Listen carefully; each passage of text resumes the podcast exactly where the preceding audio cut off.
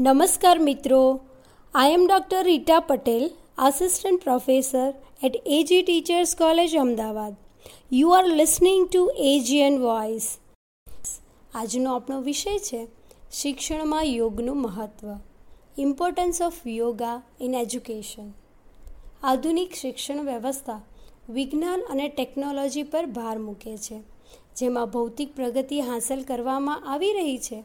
પરંતુ નૈતિકતાની પ્રેરણા, નૈતિક અને આધ્યાત્મિક મૂલ્યો અને તંદુરસ્ત જીવનશૈલીનો પ્રચાર સંપૂર્ણપણે અવગણવામાં આવે છે. ભૌતિક પ્રગતિના પરિણામે દુઃખ અને અશાંતિ વધ્યા છે. માનવ અને માનવતા તો જાણે ખોવાઈ જ ગયા છે. આ બાહ્ય પરિસ્થિતિ પર કાબૂ મેળવવો એ આજના યુગની તાતી જરૂરિયાત છે. પોતાની જાત પર કાબૂ પ્રાપ્ત કર્યા વગર તે શક્ય બનવાનું નથી. આ આધુનિક વ્યક્તિ માટે હવે યોગ એ એક ઉત્તમ દવા છે. તેથી જ શ્રીમદ ભગવદ્ ગીતામાં શ્રી કૃષ્ણે અર્જુનને કહ્યું છે કે, હે અર્જુન, તું યોગી થા. શ્રી કૃષ્ણનો આ ઉપદેશ જ યોગનું મહત્ત્વ દર્શાવે છે. આજના સમય માટે તે ઉત્તમ શિખામણ છે. યોગનો ઇતિહાસ. યોગ ભારતની પ્રાચીન વિદ્યા છે. પ્રાચીન કાળથી ચાલી આવતી યોગ પરંપરાને મુખ્ય ત્રણ ભાગમાં વહેંચવામાં આવી છે. સૃષ્ટિના આદિકાળથી ત્રણ મહાશક્તિઓ પ્રચલિત છે. બ્રહ્મા, વિષ્ણુ અને મહેશ. અને તેમનું કાર્ય સૃષ્ટિ ઉત્પત્તિ, પોષણ અને સંહારનું છે. ભગવાન બ્રહ્માજી દ્વારા જે યોગનો જે પ્રવાહ પ્રગટ થયો તે રાજયોગ કહેવાયો. તેના માટે જે ગ્રંથ લખાયો તે પતંજલિ યોગસૂત્રના નામે ઓળખાયો. પતંજલિ યોગસૂત્રમાં ત્રણ પ્રકારના યોગ છે. સમાધિ યોગ, ક્રિયાયોગ અને અષ્ટાંગ યોગ. યોગની બીજી ધારા. ભગવાન વિષ્ણુમાંથી ઉત્પન્ન થઈ અને તે વૈદિક યોગના નામે પ્રચલિત બની. ભગવાન શ્રી કૃષ્ણએ ભગવદ્ ગીતામાં તેનો ઉલ્લેખ કર્યો છે અને તેના પણ ત્રણ પ્રકાર છે. જ્ઞાનયોગ કર્મયોગ અને ભક્તિ યોગ યોગ પરંપરાનો ત્રીજો માર્ગ. ભગવાન મહેશમાંથી, એટલે કે શિવમાંથી નીકળ્યો. તેમાંથી નીકળેલી યોગધારા હઠયોગના નામે જાણીતી થઈ. તેને પ્રચલિત કરવાનું કાર્ય ગોરખનાથે કર્યું. યોગે આપણા ઋષિમુનિઓએ આપેલું વરદાન છે અને તેમણે યોગશાસ્ત્રની શોધ કરી હતી.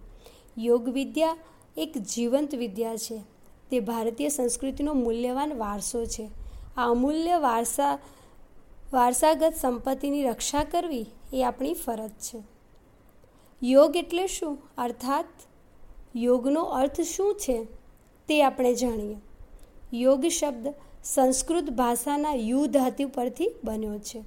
તેનો અર્થ જોડાણ એવો થાય છે. જીવાત્મા અને પરમાત્માનું જોડાણ.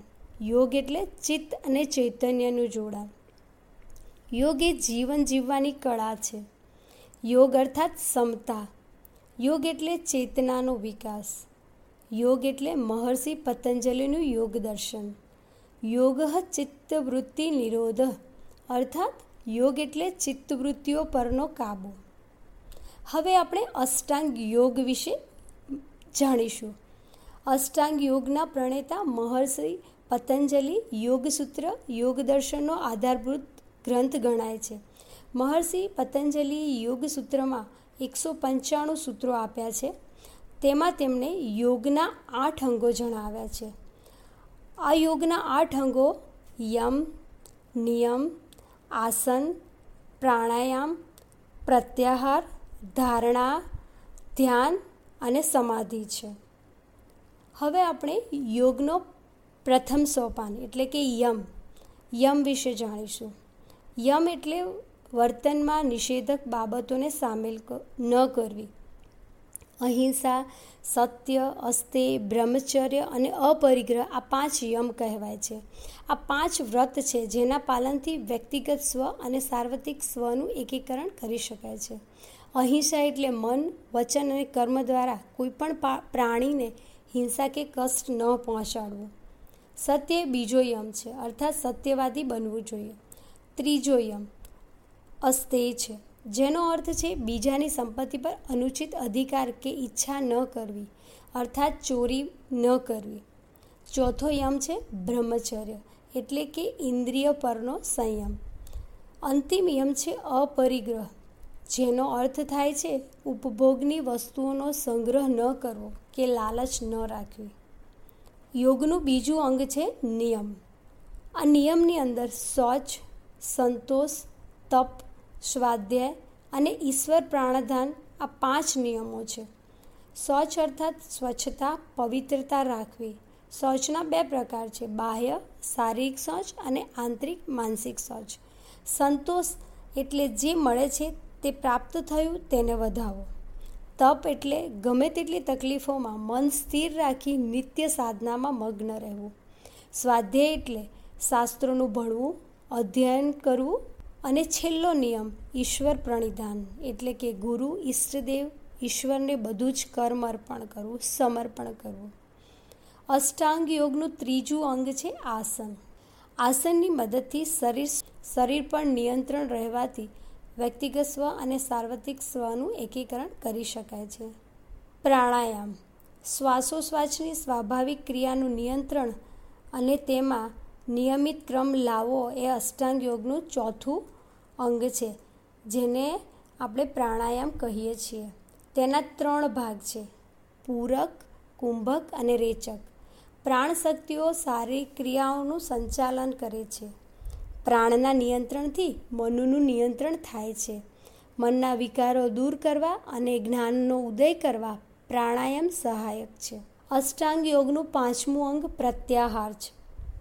બાહ્ય વિષયોમાંથી મુક્ત થઈ અંતર્મુખી બનવાની અવસ્થા એટલે પ્રત્યાહાર. બાહ્ય ઇન્દ્રિયો પરનો સંયમ મનના સંયમ પર આધારિત છે.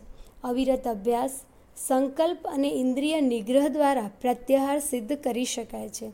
સ્વને ઓળખવા માટે, આત્મ ઉન્નતિ માટે મનનો સંયમ જરૂરી છે, જે પ્રત્યાહાર દ્વારા સિદ્ધ થઈ શકે છે. અષ્ટાંગ યોગનું છઠ્ઠું અંગ, ધારણા છે. તેનો અર્થ છે કે કોઈ એક વસ્તુ પર ધ્યાન કેન્દ્રિત કરવું. ચિત્ત, નાભી, હૃદય, ભ્રુકુટી મધ્ય કે શરીરના અન્ય અંગ પર તમારું ધ્યાન કેન્દ્રિત થવું. દેવી દેવતાની પ્રતિમા કે દીવાની જ્યોત પર પણ ધ્યાન કેન્દ્રિત કરી શકાય છે. ધારણાથી ચિત્ત પર નિયંત્રણ લાવી શકાય છે અને ધારણાથી ધ્યાન કરવાની શક્તિ પણ વધે છે. અષ્ટાંગ યોગનું સાતમું અંગ છે ધ્યાન. બધી જ વસ્તુઓ પરથી કોઈ એક જ વસ્તુ પર એકાગ્ર થવાથી ધ્યાનની અવસ્થા પ્રાપ્ત થાય છે. અનેક વિકારોમાં ભટકતી ચિત્તવૃત્તિને એક જ જગ્યાએ એકાગ્ર કરવા સાધકને સફળતા મળે ત્યારે તે ધ્યાન અવસ્થામાં છે એવું કહેવાય. ધ્યાન કરવાથી ચિત્ત નિર્વિકાર બને છે અને પરિણામે વ્યક્તિગત સ્વ પોતાના ચંચળ મનના વિકારો પર લગામ નાખી શકે છે. વ્યક્તિગત સ્વ વૈશ્વિક સ્વ બને છે. અષ્ટાંગ યોગનું આઠમું અને અંતિમ અંગ સમાધિ છે. સમાધિ અર્થાત ઈશ્વર સાક્ષાત્કાર. સમાધિ અવસ્થામાં કેવળ ધ્યેય, વસ્તુની જ ચેતના રહે છે. સમાધિમાં અદ્વૈતની અનુભૂતિ થાય છે. ધ્યાતા, ધ્યાન અને ધ્યેયનું એક્ય સધાતા મનની શૂન્ય અવસ્થામાં પરમ તત્વની ઝાંખી થાય છે. અર્થાત ઈશ્વરની ઝાંખી થાય છે. યોગ શિક્ષણનું મહત્ત્વ વર્તમાન શિક્ષણ પ્રણાલીમાં યોગનું ખૂબ જ મહત્ત્વ છે. રાષ્ટ્રીય, આંતરરાષ્ટ્રીય સ્તરે યોગ દૈનિક જીવનની, જીવનશૈલીનું એક અભિન્ન અંગ બન્યું છે. તેથી જ આપણે સૌ એકવીસમી જૂન આંતરરાષ્ટ્રીય યોગ દિવસ તરીકે ઉજવીએ છીએ. યોગ યોગ દરેક વ્યક્તિ માટે ખૂબ જ મહત્ત્વ ધરાવે છે. શિક્ષક અને વિદ્યાર્થીના દ્રષ્ટિએ યોગ શિક્ષ, યોગ શિક્ષણ અત્યંત ઉપયોગી અને કારગર છે. યોગ દ્વારા આત્મજ્ઞાન અથવા આત્મજાગૃતિ વધારી શકાય છે. નૈતિક મૂલ્યોને પણ વિકસાવી શકાય છે. વિદ્યાર્થીના સર્વાંગી વિકાસ કરવા માટે અર્થાત શારીરિક, માનસિક, સાંવેગિક અને સામાજિક વિકાસ માટે યોગ ખૂબ જ ઉપયોગી છે. સર્જનાત્મક ચેતનાને પ્રગટ કરવા માટે તે મદદરૂપ છે. શરીરને સક્રિય બનાવી, શારીરિક મુશ્કેલીઓનો ઉપચાર કરવામાં યોગ ખૂબ જ ઉપયોગી છે. યોગની નિયમિત પ્રેક્ટિસ સ્ટ્રેસ નિયંત્રિત કરવામાં મદદ કરે છે. યોગ દ્વારા યાદશક્તિ તથા એકાગ્રતા વધારી શકાય છે. નકારાત્મક લાગણીઓને દૂર કરી અને આત્મવિશ્વાસમાં વધારો થાય છે. અભ્યાસી નીડર તથા દઢ મનોબળવાળો બને છે. આધ્યાત્મિક માર્ગમાં ખૂબ જ આગળ વધે છે. યોગ દ્વારા સેલ્ફ ડિસિપ્લિન અને સેલ્ફ કંટ્રોલ શક્ય બને છે. કાર્યમાં કુશળતા પણ લાવી શકાય છે. વ્યક્તિનો વ્યક્તિત્વ વિકાસ યોગ દ્વારા શક્ય બને છે.